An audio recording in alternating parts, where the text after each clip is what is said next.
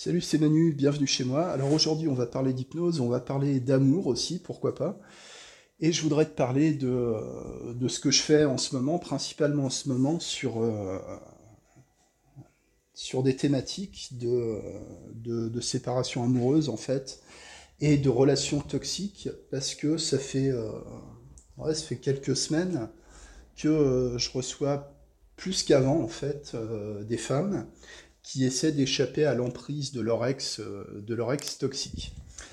Et je me suis dit que c'était intéressant d'aborder le sujet, parce que peut-être que toi aussi, dans ta pratique, tu es confronté à ce genre de situation, qu'on te présente ce genre de demande. Tu as une personne, alors ça peut être un homme, ça peut être une femme, ça peut être entre les deux, bien sûr. On dépeint souvent la personne toxique dans une relation comme le pervers narcissique, un espèce d'archétype masculin, généralement. Et je pense que c'est généralement le cas, même s'il existe des femmes toxiques, des femmes manipulatrices. Il y a une féminité toxique, il y a une humanité toxique, et souvent il y a des relations toxiques.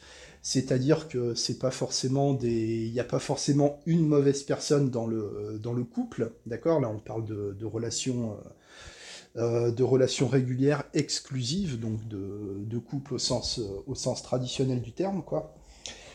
Et ça peut arriver des fois que tu prends deux personnes qui sont des personnes normales, mais tu as une espèce d'alchimie négative qui se met en place, comme quand tu mélanges des mentos, c'est du coca, tu vois. C'est du sucre et des colorants à la base, c'est le même truc, mais quand tu les mets ensemble, ça explose, c'est instable, et ça explose même sans déclencheur particulier, ça ne fonctionne pas. La relation est toxique généralement pour les deux personnes, parce que si tu as une personne manipulatrice dans un couple, tu vas avoir une relation d'interdépendance, en fait, de codépendance. C'est-à-dire que le pervers, le manipulateur, la personne violente a besoin de son punching ball, en fait, voilà, pour des tas de raisons qu'on pourrait analyser, hein, mais souvent il y a des problèmes qui sont liés à une personnalité narcissique, c'est-à-dire auto-centrée. Bon, là, je te fais pas une analyse clinique, hein, c'est des généralités basées sur des observations, donc faut le prendre pour ce que c'est, d'accord ? C'est un point de vue parmi d'autres points de vue, c'est pas forcément le plus juste, c'est pas forcément le plus précis, mais ce dont je te parle, ça existe, en fait, voilà.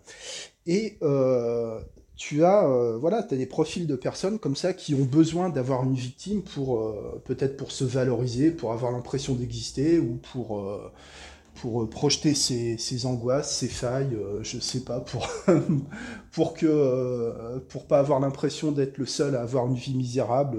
Je sais pas comment on peut justifier ça. Souvent, en tout cas dans les retours des personnes que je reçois, avec qui je parle, et qui m'apprennent ce que je te raconte, en fait, quoi.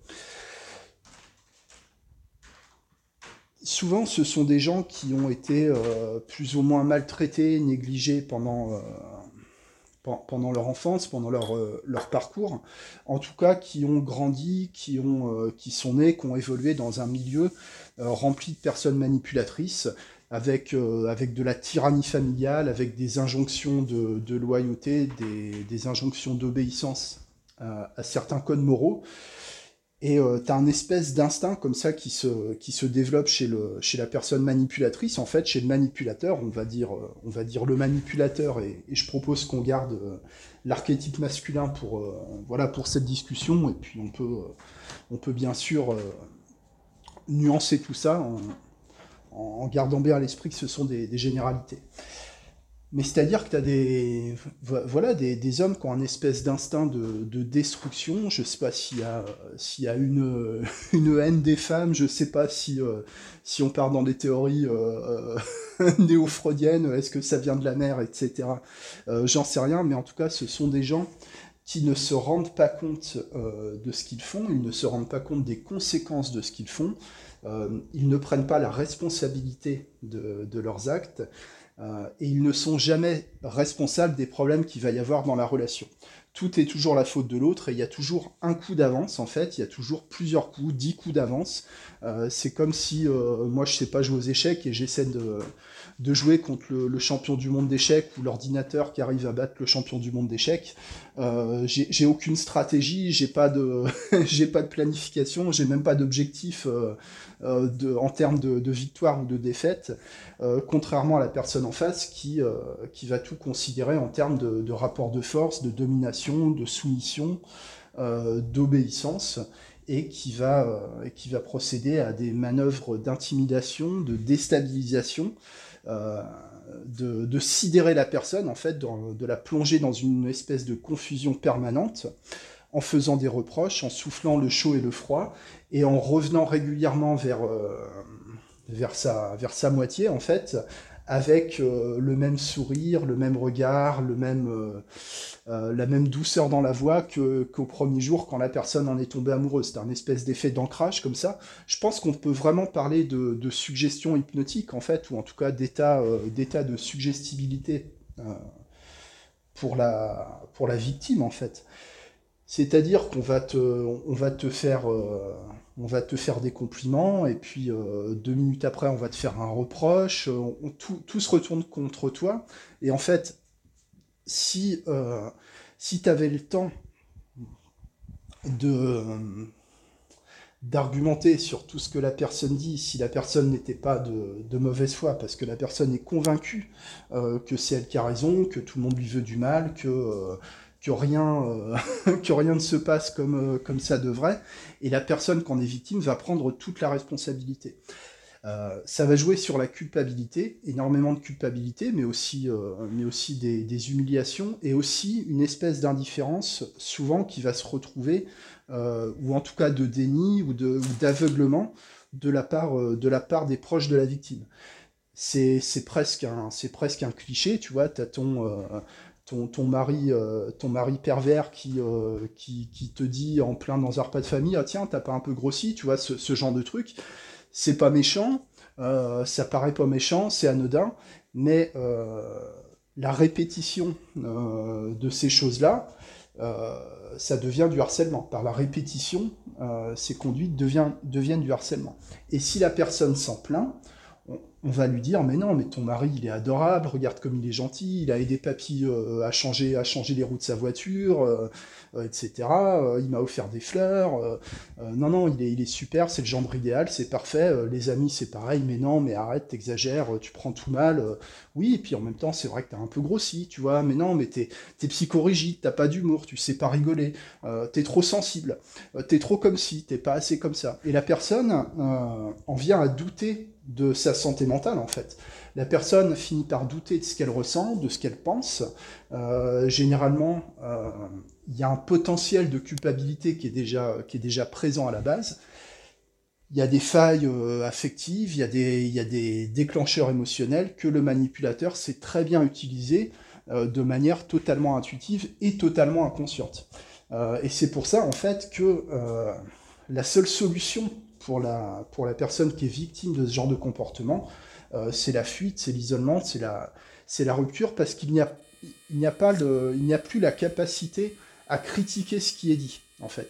Exactement comme un hypnotiseur qui va utiliser un ancrage pour mettre la personne en hypnose ou pour activer une émotion, certains mots, certains regards, certains gestes, certaines attitudes, certaines expressions vont activer les ancrages qui vont mettre la personne dans un espèce d'état de sidération, où en fait on te dit quelque chose de tellement scandaleux, de tellement injuste, que tu es désarçonné, en fait, tu es pétrifié, t'es médusé, tu vois.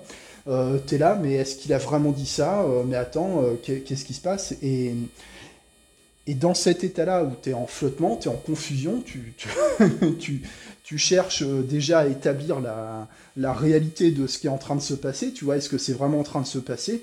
Bah, pendant que tu es en train d'essayer de traiter toutes ces informations, tu es comme, voilà, t'es stupéfait, et la personne peut te jeter dans la tête tous les reproches, toutes les insultes, tout ce qui va bien pour t'enfoncer encore plus, et forcément dans cet état-là, comme t'as pas de défense, bah peut-être que t'absorbes les suggestions comme si c'était des vérités, et surtout, comme la personne n'a pas eu les moyens de répondre, n'a pas eu les moyens de réagir, elle va se dévaloriser encore plus.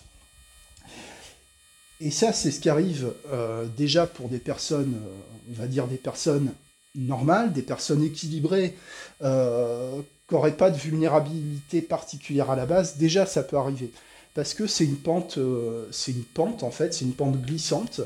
Tu te laisses embarquer par tes choix, tu te laisses embarquer par ton engagement, tu te laisses embarquer par ta fidélité, par ton dévouement, par peut-être une certaine idée du couple, de l'amour, etc. Et tu finis par te retrouver en fait dans l'incapacité de critiquer ce qui se passe. Tu ne sais plus parce que toi, tu as l'impression... Enfin, toi, la victime...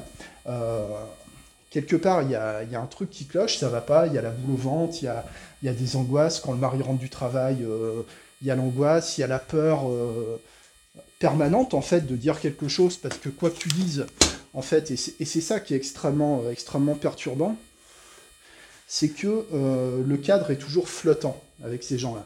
C'est-à-dire que ça dépend toujours, c'est toujours contextuel, il n'y a jamais rien qui est clair, il n'y a jamais rien qui est ferme ou définitif. Il n'y a jamais rien qui peut rendre la personne prévisible en fait, et c'est ce qui fait que tu rames en fait dans des relations comme ça. Tu sais, on est les gens normaux, les gens comme toi et moi sont relativement prévisibles en général. Tu sais à peu près si tu as vécu avec quelqu'un pendant 6 mois, 1 an. Tu peux prévoir que l'année d'après, ça va se passer à peu près de la même façon. Plus ou moins, il n'y a pas vraiment de changements radicaux. La personnalité des gens est relativement constante. Les changements sont relativement progressifs.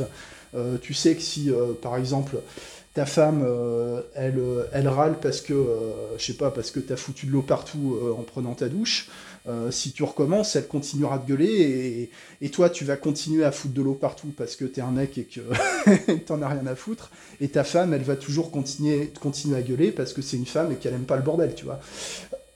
Mais ça va rester comme ça, et la relation va se structurer autour de ça, tu vois. C'est-à-dire qu'il y a les endroits où tu te rencontres avec ton conjoint, où tu es d'accord, où tu partages des choses qui sont fondamentales, d'accord, tu partages un amour, tu partages... des objectifs. Un couple, pour que ça marche, il faut que les deux veuillent la même chose, tu vois. Mais tu sais à quoi t'en tenir. Bon, sauf certains cas où tu as des gens qui attendent désespérément que leur conjoint change son comportement comme par magie, mais globalement, ça n'existe pas. Les gens sont relativement prévisibles. Mais quand tu es avec quelqu'un qui te dit... le matin, ah, mais t'as foutu de l'eau partout, c'est dégueulasse, t'es vraiment qu'une truie, t'es bonne à rien, mais heureusement qu'il y a moi pour t'aimer, parce que sinon personne ne voudrait de toi.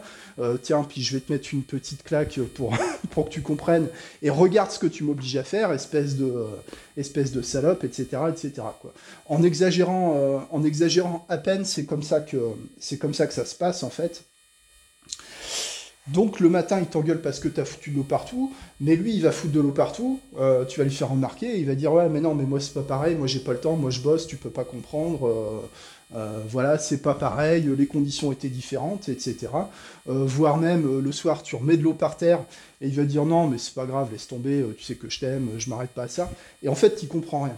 Tu ne comprends pas la structure de la personne, tu ne comprends pas son fonctionnement, la personne est toujours imprévisible, elle te prend toujours à contre-pied, à contre-temps en fait.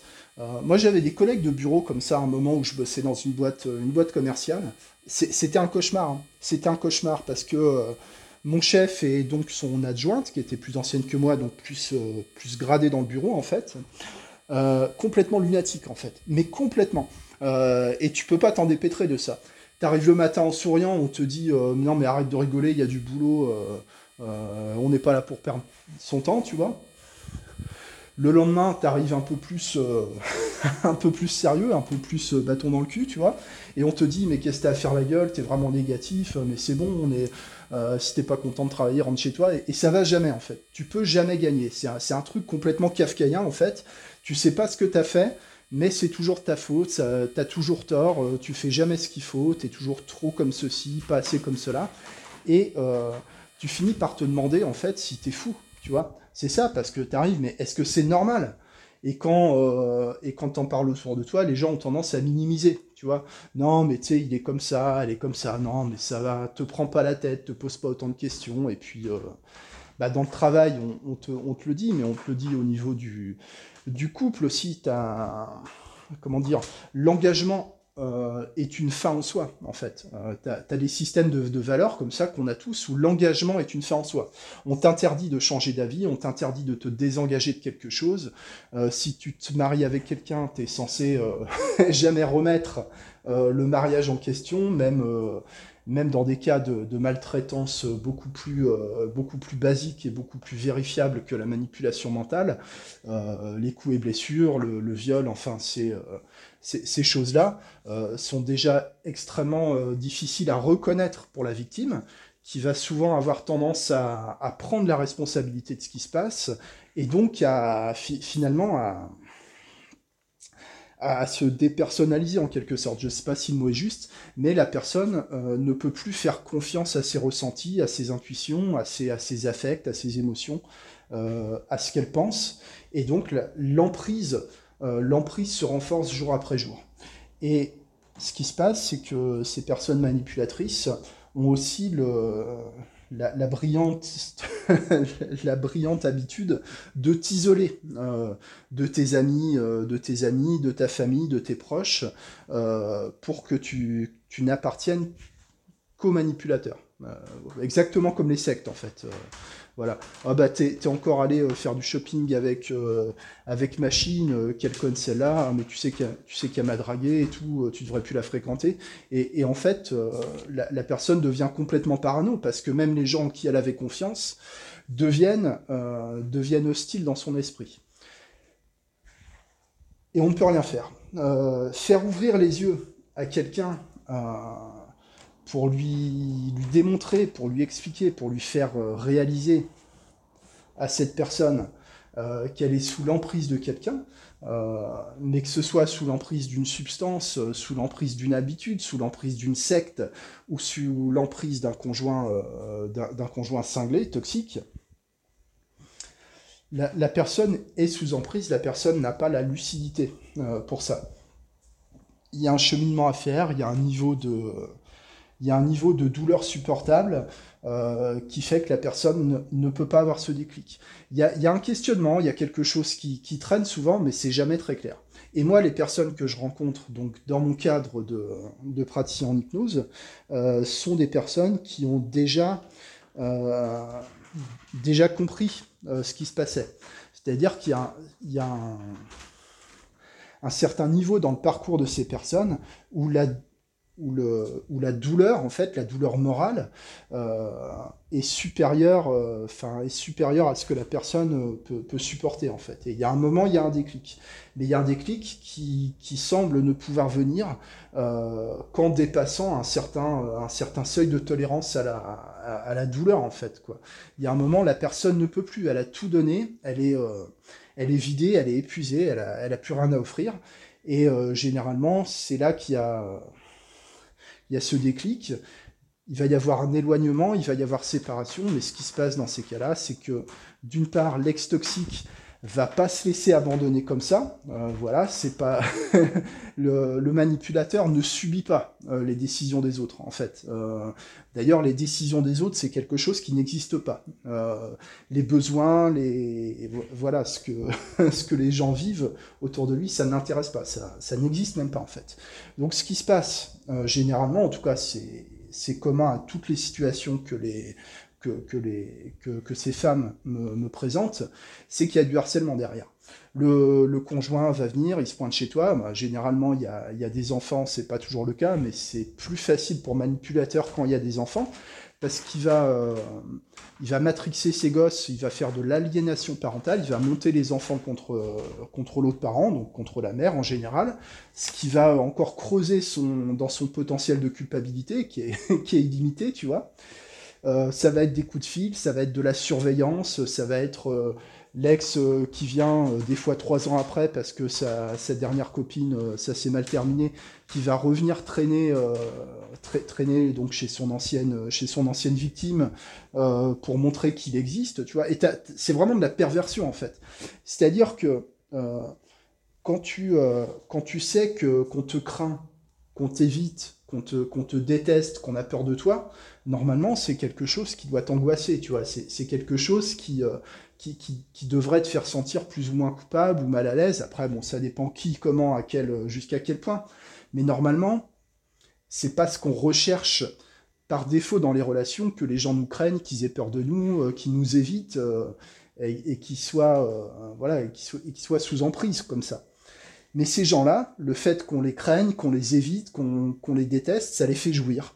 Et c'est là qu'il y a une déviance, quoi. Voilà, enfin, je te raconte ça comme ça me vient.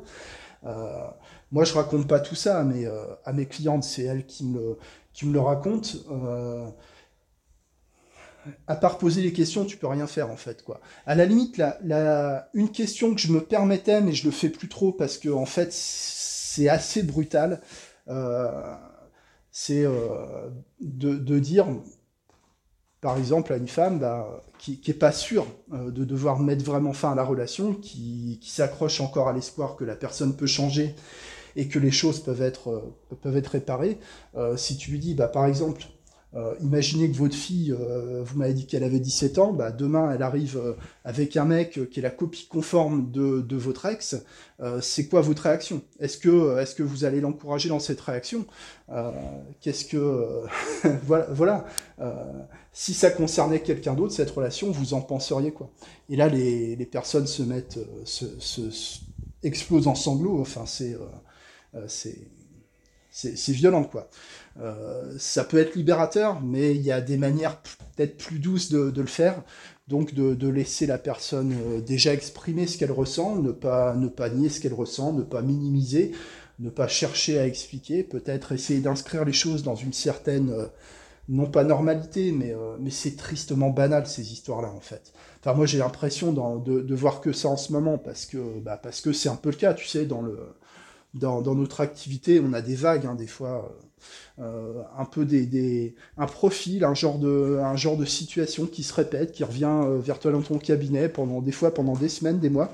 Puis après, c'est un autre genre d'autres genres de problématiques qui viennent, mais en série, en vague. Enfin, moi, je l'ai souvent constaté, ça. Et c'est le cas en ce moment, quoi. Mais souvent, il y a l'ambivalence, tu vois. Exactement comme des toxicomanes, en fait. Et je pense que le terme est tout à fait adapté. Quand on parle de relations toxiques, c'est un comportement de toxicomane, en fait. C'est-à-dire que tu vas consommer, tu vas dépendre de quelque chose de toxique. Voilà. C'est-à-dire que on peut aimer quelque chose, ça ne veut pas dire que c'est bon pour soi. Et de la même manière, on peut aimer quelqu'un, on peut aimer profondément quelqu'un, ça ne veut pas dire que la personne est bonne pour nous, hein. Mais c'est extrêmement difficile pour ces personnes, la perte non récupérable, tu vois, parce que t'as le moment où la relation est complètement idéalisée, ce qui est normal dans les relations amoureuses, surtout au début. Il suffit que l'autre existe pour que ça nous rende heureux, tu vois. On lui demande rien d'autre que d'exister près de nous, quoi. Mais dans ce genre de relation, c'est surtout l'engagement, le problème. Ça fait X années qu'on est ensemble. Ce que j'ai supporté jusqu'à aujourd'hui, je peux continuer à le supporter. De toute façon, j'ai tellement accepté cette situation. Comment je peux dire aujourd'hui, je ne l'accepte plus ? Et comment je le justifie ? Puisqu'à chaque fois que je me plains, je me rends compte que c'est moi le coupable et qu'à la limite, il vaut mieux que je me taise, parce que dès que je l'ouvre, on va augmenter ma culpabilité. Donc, c'est moins coûteux de me soumettre à ce qui se passe que d'essayer de résister. Et l'estime personnelle de la personne s'en trouve complètement dégradée, en fait, complètement effritée, quoi. Je te dresse un peu le tableau général, un peu pêle-mêle. Bon, tu vois ce que je veux dire, hein, c'est des descriptions de choses que tu as certainement déjà rencontrées ou tu vois le schéma, comment ça fonctionne, hein, le schéma de manipulation, les manœuvres d'intimidation, de culpabilisation, et la culpabilité, c'est vraiment le nœud du problème là-dedans, en fait. Parce que quand la personne décide de partir, surtout s'il y a des enfants dans l'histoire, et c'est souvent le cas dans les personnes que je rencontre, la culpabilité est décuplée. C'est-à-dire, quand tu mets fin à une relation, c'est toi la méchante, tu vois. Et il y a des familles où ça ne passe pas. Je pense à une cliente que j'ai en ce moment, qui est une musulmane, enfin une Française convertie. Elle a vécu en Turquie, donc elle est vraiment imprégnée de ça. Mais peu importe, alors elle pourrait être turque à la base. Le divorce, c'est hyper compliqué dans son milieu, dans son entourage. Elle a quelques copines qui comprennent, qui la soutiennent, mais beaucoup ne comprennent pas. Alors tu sais pas si c'est parce qu'elles aimeraient bien faire pareil ou parce que vraiment il y a un tabou autour de ça. Et il y a un tabou autour de ça. De toute façon, il y a un tabou autour des violences conjugales, hein. Voilà, donc c'est quand même toujours intéressant d'en parler, mais c'est le cas aussi dans des familles catholiques aussi, je l'ai vu, où t'as la famille qui va faire pression pour que la personne retourne vers son mari, malgré des violences physiques, malgré des violences sexuelles, malgré des violences morales. Tu peux avoir l'entourage qui fait pression, quoi. Je me souviens même d'une dame issue d'une famille catholique traditionnelle, qui a été violée à 15 ans par son petit copain. Donc violée, bon voilà, tu sais ce que ça veut dire, et qui s'est fait éclater par sa famille, que c'était qu'une salope, qu'elle l'avait bien cherché. Enfin, je te fais pas un dessin. Oui, ça existe vraiment, ces comportements-là. Et elle, en fait, on l'a mariée à son violeur quand elle a été en âge de se marier, parce que c'est comme ça que ça devait se passer. De toute façon, elle avait son petit copain. Ils devaient se fiancer, enfin le plan des familles, c'était que les deux se fiancent, qu'ils se marient, qu'ils sont des enfants, et elle a dû l'épouser. Et elle a pu en divorcer une vingtaine d'années plus tard, parce qu'à un moment, c'était plus possible. Elle avait accepté trop de choses, ça avait dépassé ce qu'elle pouvait accepter. Mais l'ambivalence, le problème, c'est que tu as beaucoup à perdre dans des situations comme ça. Parce qu'à un moment, quand tu te retrouves complètement isolé, complètement dépendant de ton bourreau, il semblerait que la situation paraisse plus acceptable que de se retrouver seul. Ce qui se comprend dans beaucoup de cas, ou peut-être que c'est pas rationnel, mais c'est pas la question. Tout ça, c'est irrationnel. Maintenant, qu'est-ce qu'on peut faire au niveau de l'hypnose par rapport à ça ?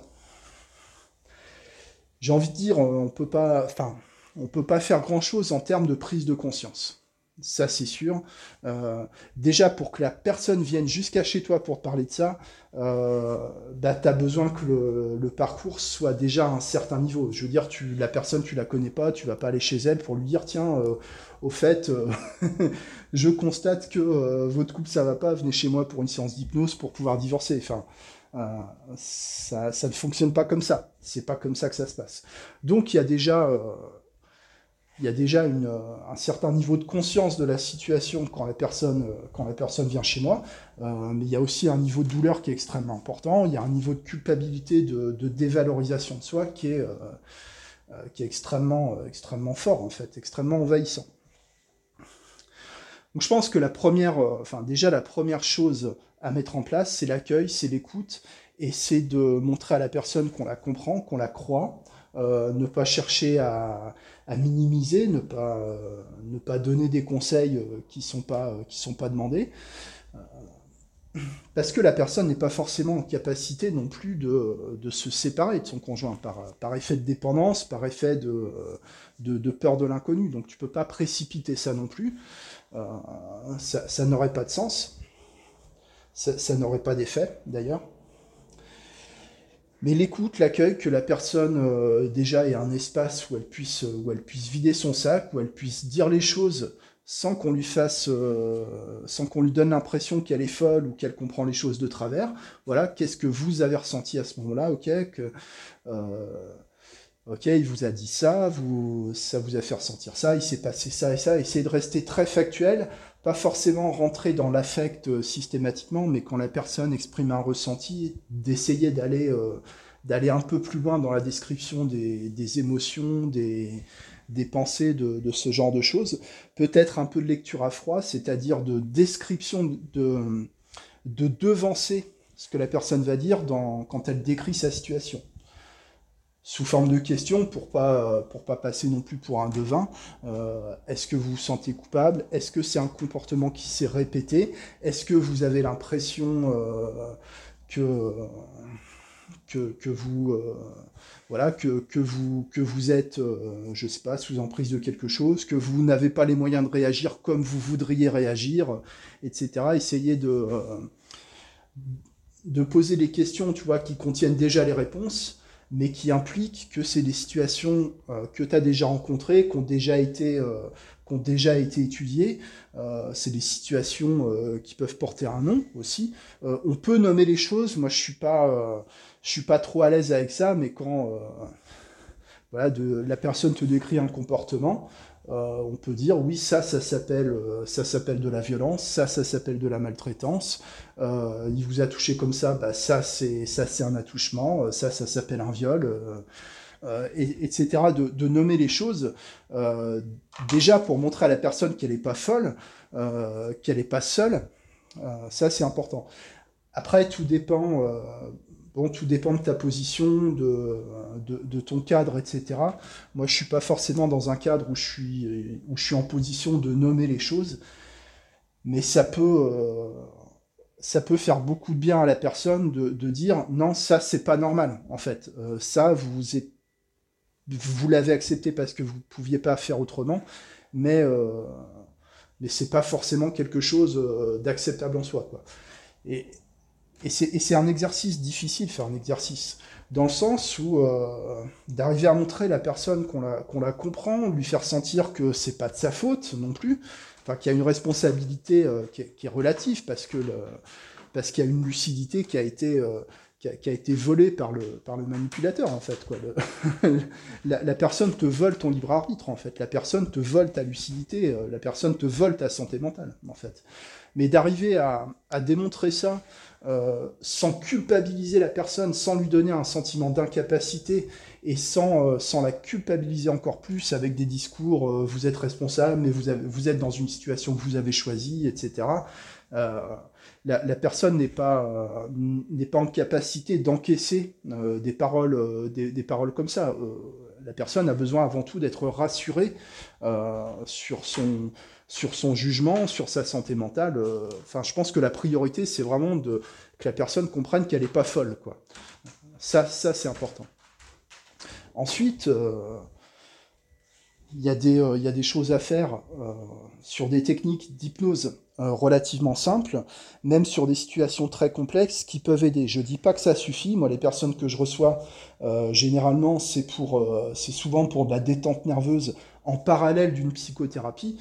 Donc, il y a des choses que j'ai pas besoin de faire, qu'il vaut mieux pas que je m'en occupe pour pas interférer avec le travail qui est déjà fait ou qui est déjà en place, quoi. Mais déjà avec des sous-modalités, avec des ancrages, on peut faire des choses.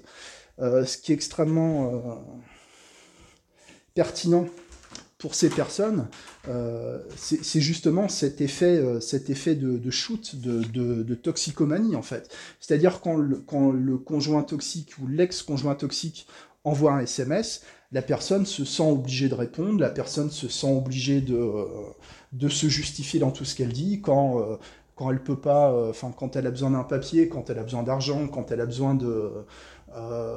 de s'arranger pour la garde des enfants, quand il y a des histoires d'argent à régler pour la vente d'une bagnole ou d'une maison, la personne se sent obligée de se justifier en permanence devant son conjoint.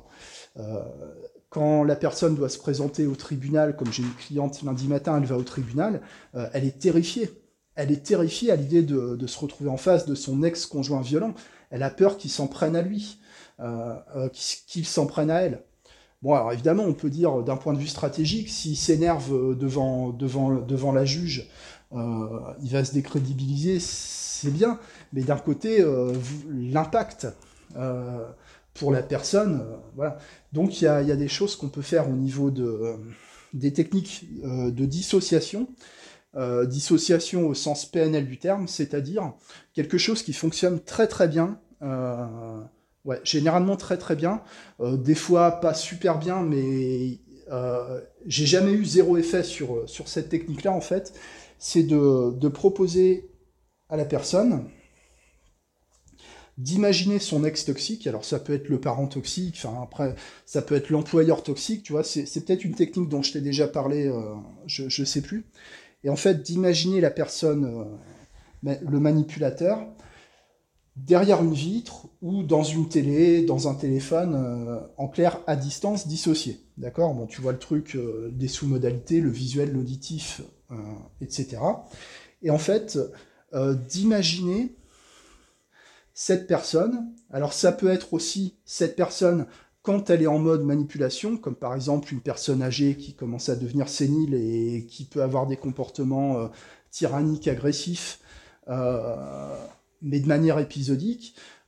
Ça permet aussi d'activer un ancrage pour que la personne se protège contre ça, c'est-à-dire vous passez le truc au ralenti, il y a un moment où le regard, l'expression, la voix changent quand la personne va chercher à vous manipuler. Et généralement, les personnes trouvent très bien le regard, la voix, l'expression, le fait de pencher légèrement la tête, où il y a quelque chose comme ça qui apparaît pendant le travail symbolique, d'accord ? Et l'idée, c'est qu'à partir du moment où la personne détecte le comportement manipulateur, qu'à ce moment-là, l'image se transforme. L'image se transforme, et ce que je propose, ce que je suggère, donc je suis directif dans cette approche-là, plus ou moins, c'est de donner au personnage une apparence pathétique, ridicule, rigolote, tu vois, quelque chose qui fait pas peur en tout cas, d'accord ? Quelque chose qui va générer, alors ça peut être de l'indifférence, ça peut être en réduisant la taille de l'image, en mettant du noir et blanc par exemple, un peu une idée d'indifférence, ça peut être... De rendre le personnage excessif dans sa gestuelle, dans ses expressions, un peu, je sais pas, à la Louis de Funès, tu vois, Jim Carrey, j'en sais rien, Mr. Bean, tu vois, des trucs un peu, bon, ouais, ok, bon, ouais, c'est rigolo si tu veux, mais bon, truc que tu peux pas trop prendre au sérieux, voir un personnage de cartoon, j'en ai une qui m'a décrit Is No Good une fois. Le vizir qui veut devenir calife à la place du calife. C'était des BD quand j'étais gamin, là. Et le personnage, c'est un nabo super, super énervé, super teigneux. Je veux devenir calife à la place du calife. Voilà, hyper ambitieux, crevard, quoi. Pathétique, en fait, quoi. L'idée, c'est d'arriver à développer cette image-là. Le travail sur la culpabilité, il prend beaucoup d'importance aussi. Donc, tu vois, la mise à distance du manipulateur pour échapper à l'emprise, ça peut être un bon soutien pour la personne quand il y a eu un niveau de conscience qui s'est déjà développé. Bah, notamment, la personne a conscience d'être sous l'emprise, tu vois. La personne a identifié le problème, donc ça peut être un excellent soutien qui permet de se protéger au niveau de l'activation de certains déclencheurs émotionnels. Je te disais le travail sur la culpabilité, ce qui est, moi, ce que je trouve le plus pratique pour travailler là-dessus, c'est de travailler sur la ligne du temps, en fait. C'est-à-dire que la personne va se mettre alors plutôt, alors en visualisant une ligne du temps, une frise chronologique, en fait. Là où la personne est installée dans le fauteuil, c'est le présent, devant, il y a l'avenir, derrière, il y a le passé. Et comme ça, de proposer à la personne... bon, j'ai créé un bouquin sur la ligne du temps, ça vaut le coup de le lire si ça t'intéresse. Mais globalement, la ligne du temps, la personne imagine la ligne, et puis elle va se déplacer sur cette ligne pour aller voir ce qui se passe dans les souvenirs, d'accord ? C'est pas de la révélation de souvenirs, c'est d'aller voir sur des choses qui se sont passées, des choses que la personne a subies, mais aussi des expériences positives, parce qu'avec tout ça, on peut placer les ancrages, d'accord ? C'est-à-dire que tu peux proposer en associé ou dissocié, comme ça se dit en PNL, c'est-à-dire que la personne est sur la ligne, dans la ligne associée, où la personne observe la ligne de l'extérieur. Elle est à côté de la ligne ou au-dessus de la ligne, d'accord ? Elle n'est pas dedans, donc elle est dissociée. Et tu peux proposer à la personne de se déplacer en imagination sur la ligne, d'accord ? d'aller voir par exemple, vous m'avez parlé de la fois où votre mari il vous a pété les dents avec un pic à glace, j'en sais rien. La personne va pas forcément trouver des bénéfices à aller revivre cette situation-là. Donc ça, on peut le faire en étant dissocié de la ligne, c'est-à-dire à côté de la ligne pour observer l'événement à distance, d'accord ? Pour comprendre des choses, peut-être pour changer des sous-modalités, c'est-à-dire changer des couleurs, changer des images, changer des formes, en quelque sorte remettre quelque chose à l'endroit, quelque chose qu'on a en soi, j'en sais rien, dans un sac, dans les poches, dans le ventre, dans la gorge, suivant ce que les gens disent, d'aller remettre ces choses-là dans le contexte, d'accord ? Et ça peut être aussi quand il y a des bons souvenirs qui sont pas forcément en relation avec le conjoint, mais par exemple, vous m'avez dit la fois où vous êtes allé en voyage en Corée du Nord, c'était magnifique, vous avez kiffé. La personne à ce moment-là peut aller se mettre dans le souvenir, dans la ligne du temps, pour s'imprégner de la positivité, de l'énergie du moment, etc., pour activer un ancrage positif. Et on peut faire comme ça des empilements d'ancrage positifs et négatifs, pour faire de la désactivation d'ancrage, qui consiste, comme tu le sais certainement, à activer simultanément un ancrage positif et un ancrage négatif, à relâcher l'ancrage négatif en renforçant l'ancrage positif, pour que l'impact émotionnel des souvenirs s'amenuise ou disparaisse. D'accord ? C'est une réinterprétation. C'est pas vraiment une réinterprétation, puisque on va pas travailler sur une réécriture du souvenir. Par exemple, y a votre oncle qui s'est jeté sur vous quand vous aviez 6 ans, vous pouvez imaginer que vous êtes en train de vous défendre, de vous venger, de le tuer, etc. Il y en a qui travaillent comme ça. Mais là, on va pas chercher à modifier le contenu du souvenir, mais seulement l'émotion qui est associée. D'accord ? La personne repense à cet événement-là, ça lui fait du mal. Après la séance, elle peut y repenser, ça lui fait ni chaud ni froid. C'est un peu ça l'idée. C'est une accélération d'un processus naturel. Tu vois, la douleur qui est associée à un événement, elle diminue avec le temps, généralement. Mais la diminution naturelle, elle n'est pas toujours possible parce que la répétition, parce que l'intensité fait que ça ne s'intègre pas en fait. Ça reste un poids pour la personne, quoi. Autre approche, tu vois, moi j'utilise beaucoup, donc tu vois, les notions d'association et dissociation dans ce travail-là, hein. Bon, il y a l'hypnose profonde aussi, qui est plus sur un travail inconscient, où là vraiment, c'est pas ce qui se passe, mais en tout cas, ça permet au minimum de lâcher les tensions, et de retrouver un minimum de clarté d'esprit, d'équilibre nerveux, de qualité de sommeil, etc., etc. Mais avant de faire de l'hypnose profonde, je m'en sers aussi comme approfondissement, mais aussi comme protocole thérapeutique, entre guillemets, c'est de proposer à la personne de s'imaginer vue de l'extérieur. La personne, elle est à moitié endormie sur le fauteuil, elle est en hypnose, et je vais lui proposer de se représenter en train de sortir d'elle-même et assise en face d'elle-même, en train de discuter avec elle-même, avec des suggestions globales, spécifiques, un peu hein, suivant ce qui se passe. Voilà, et imaginez simplement, vous vous observez vu de l'extérieur, vous êtes assise en face de cette personne, vous êtes assise en face de Josiane, et vous regardez cette personne, et vous pouvez vous intéresser à la qualité du regard que vous portez sur vous-même, et vous pouvez apprendre à vous regarder autrement, comme vous savez regarder les autres. Vous regardez cette personne, et vous pouvez faire comme si vous étiez en train de lui parler, ou de l'écouter, ou de la regarder, ou de lui dire exactement ce qu'elle a besoin d'entendre, comme si vous parliez à quelqu'un que vous voulez rassurer, que vous voulez soutenir, etc., etc., pour créer une espèce de négociation des parties, un dialogue intérieur, un truc un peu symbolique pour que la personne puisse se représenter différemment la situation, en fait. Pas forcément mieux, et aussi comment elle se considère elle-même, comment la personne se considère elle-même. Donc voilà ce qu'on peut faire. Bon, il y a des tas d'autres choses qu'on peut faire, hein. On peut travailler à partir, je pense, de plus ou moins n'importe quelle sorte de protocole et l'adapter. Mais voilà ce que j'avais à dire aujourd'hui sur le sujet. C'est un sujet moi, qui m'intéresse beaucoup, qui est extrêmement satisfaisant pour l'hypnotiseur que je suis, parce que t'as ces moments un peu de déclic où il y a quelque chose que la personne avait compris, mais elle le comprend vraiment en fait, où t'as vraiment le truc, la personne sort de l'hypnose et t'as une espèce de, je sais pas, de retour à la lucidité, de dire ah ouais mais en fait vraiment faut que je le bloque, ou un truc tu vois, où la personne vraiment va passer au niveau supérieur quoi.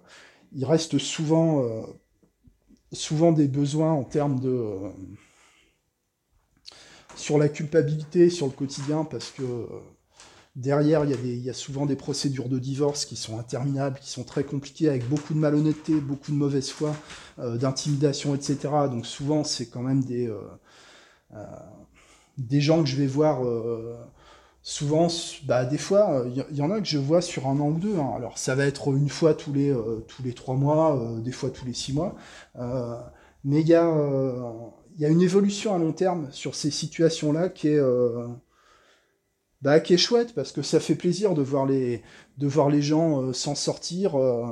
Bah, j'ai une cliente que j'avais vue pour ça il y a peut-être, je sais pas, 3-4 ans, tu vois, et qui, maintenant, elle revient pour ses enfants, en fait. Enfin, c'est ses enfants qui viennent, mais comme on discute encore un peu de temps en temps, maintenant, voilà, elle envisage de retrouver quelqu'un, en fait, elle se met un peu en mode chasse, tu vois, à se chercher, elle a envie de se trouver un nouveau mec, elle est repartie, parce que c'est pareil, tu vois, les problèmes de confiance qui s'installent, c'est super compliqué pour ces personnes-là de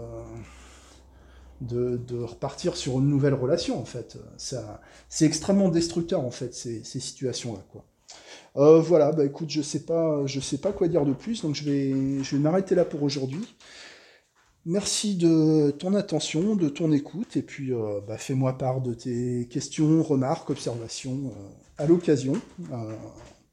Pourquoi pas. Merci à toi, à bientôt. Ciao.